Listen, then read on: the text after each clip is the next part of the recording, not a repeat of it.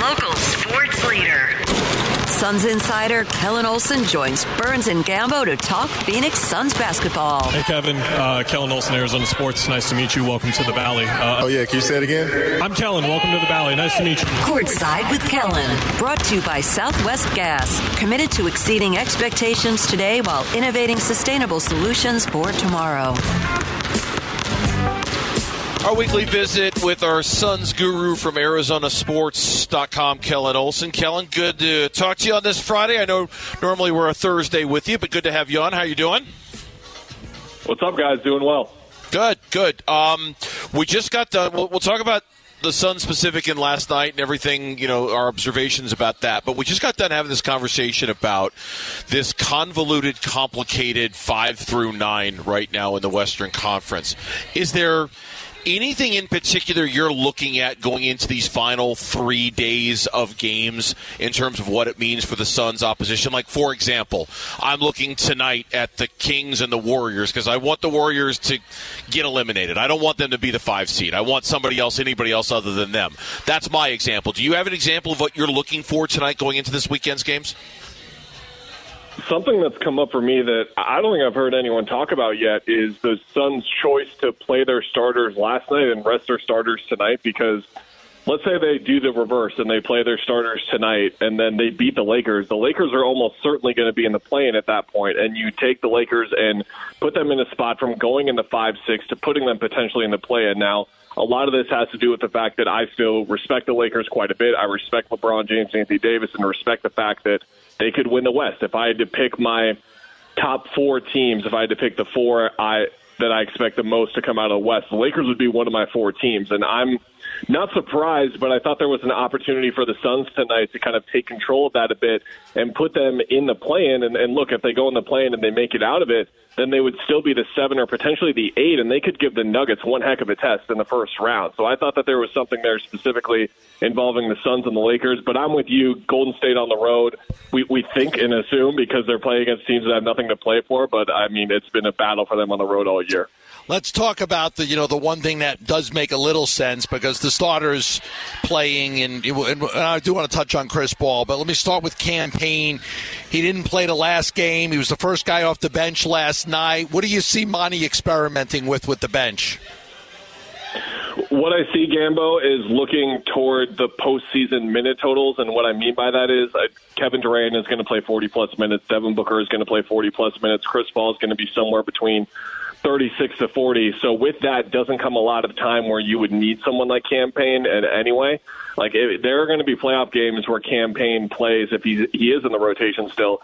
He plays like 5 or 6 minutes and it's not going to do with how poorly or how well he's playing. It's just going to do with the fact that they've got other ball handlers out there. So when Landry Shamet is out there with Devin Booker. Devin Booker is running a lot more of the offense than he would be if he was out there with Cam Payne because you want Cam Payne on the ball more. I think it's just looking for strengths in different areas. I think we're going to see them tweaking some more of that as the season uh, comes to a close later this week.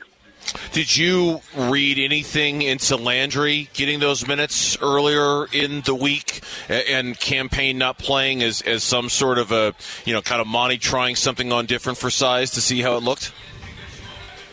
Yeah, I, I just read it into sort of what I just talked about there. In that you look at Cam Payne and the strengths that he provides. One of his biggest strengths, if not the biggest strength, is his on-ball playmaking, his on-ball slashing, and all that kind of stuff. But if he's out there with Devin Booker or Kevin Durant or Chris Paul in the playoffs, those guys are going to be the primary options running the offense, and, and they just can. And, and quite honestly, they should be.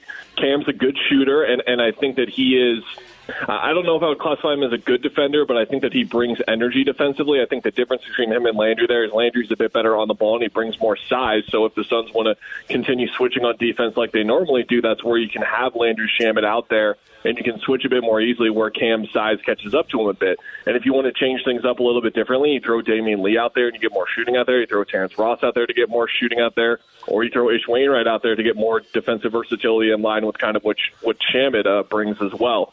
So I think that there are different options that they can present now with these fifth, sixth, seventh, eighth guys because of the minute allocation, what it's going to go with. The little wrinkle that they've been adding lately is that Chris Paul's been starting the second and fourth quarters now with Kevin Durant the last couple of games. That's completely intentional, just like these looks here to see how it looks with point book with Shamet alongside him.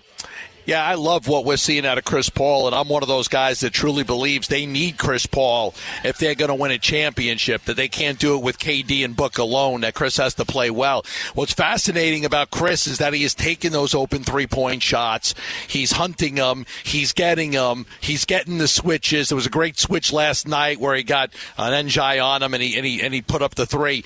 But it's interesting to look at some of the assist numbers two assists, three assists, six assists, seven assists. We're so used to Chris not scoring and then having 13, 14 assists, 12 assists in a game. And now we're seeing Chris score, and we've seen some super low assist numbers, but that's clearly because of everybody else's ability to play make on that team.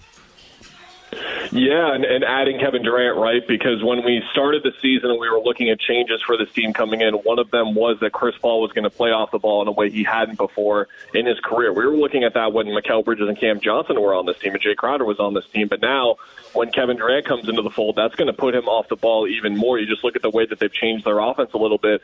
They're slowing it down a bit more and running those mid post isolations for Kevin Durant, which doesn't really trigger a lot of movement until he gets double teamed, but it's effective because you're getting Kevin Durant the ball in a sweet spot where where where he's just extremely effective, and that will trigger ball rotations, which leads to Chris getting those threes. And a lot of the time, he's the guy that has to take the shot. He's been taking it and he's been knocking it down, and and that's a less traditional way of going about offense in the way that they normally do, but adapting to the way that Kevin Durant can really help their team, and Chris is going to benefit from that. You look at the way that they spammed the same play three straight possessions in OKC, and then they did it again last night. That was all off of the gravity that those four guys bring. And Chris, in all of those situations, didn't get to take the shot because they were worried about him running into a wide open 14 foot pull up because that type of play that they were running, that's what it's primarily designed to bring.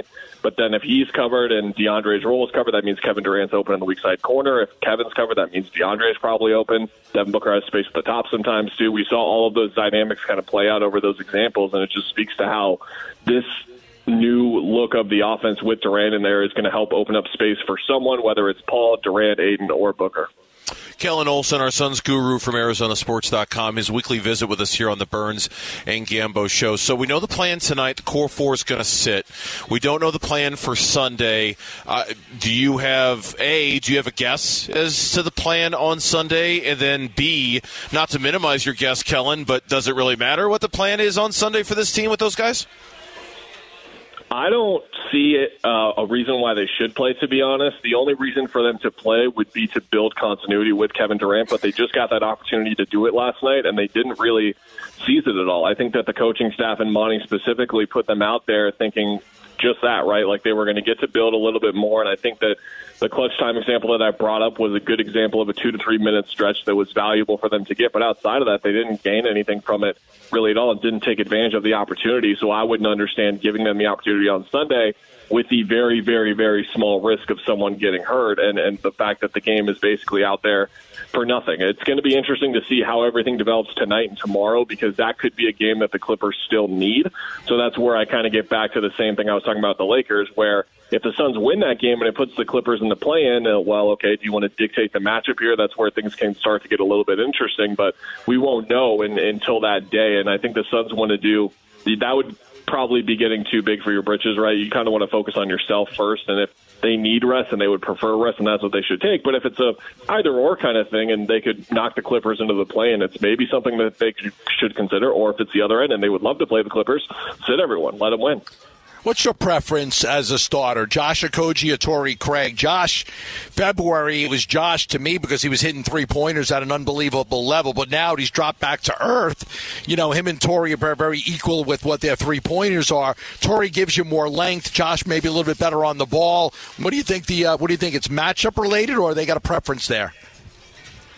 I think that it's Josh Okogie for sure, Gambo, just because every team is going to have a threat that is bringing the ball up the court, and someone is going to have to guard that guy. It's not going to be Chris Paul or Devin Booker. It's not going to be Kevin Durant or DeAndre. It's going to be that fifth guy, and I think Josh is the most equipped to guard that guy. You look at potential matchups coming later. You've got the top four seeds. You just run them down, right? Ja Morant. You've got De'Aaron Fox. You've got Jamal Murray, and then potentially at the five, you've got the Golden State Warriors with Steph. There could be a matchup with New Orleans where C.J. McCollum is there. There's going to be someone out there and uh, that that's a guard that is going to be a, pose a problem to you, and that's what Josh can do. Is really just like arguably the best defender on the team. I think that he brings that, but the more interesting question is who closes the game. And if you're looking at a situation where Josh's offense isn't there, or the defensive game plan from the opposition is predicated on giving that guy space, that's where you say, okay. Do we throw Terrence Ross out there even with the defensive shortcomings? Do we throw T.J. Warren out there?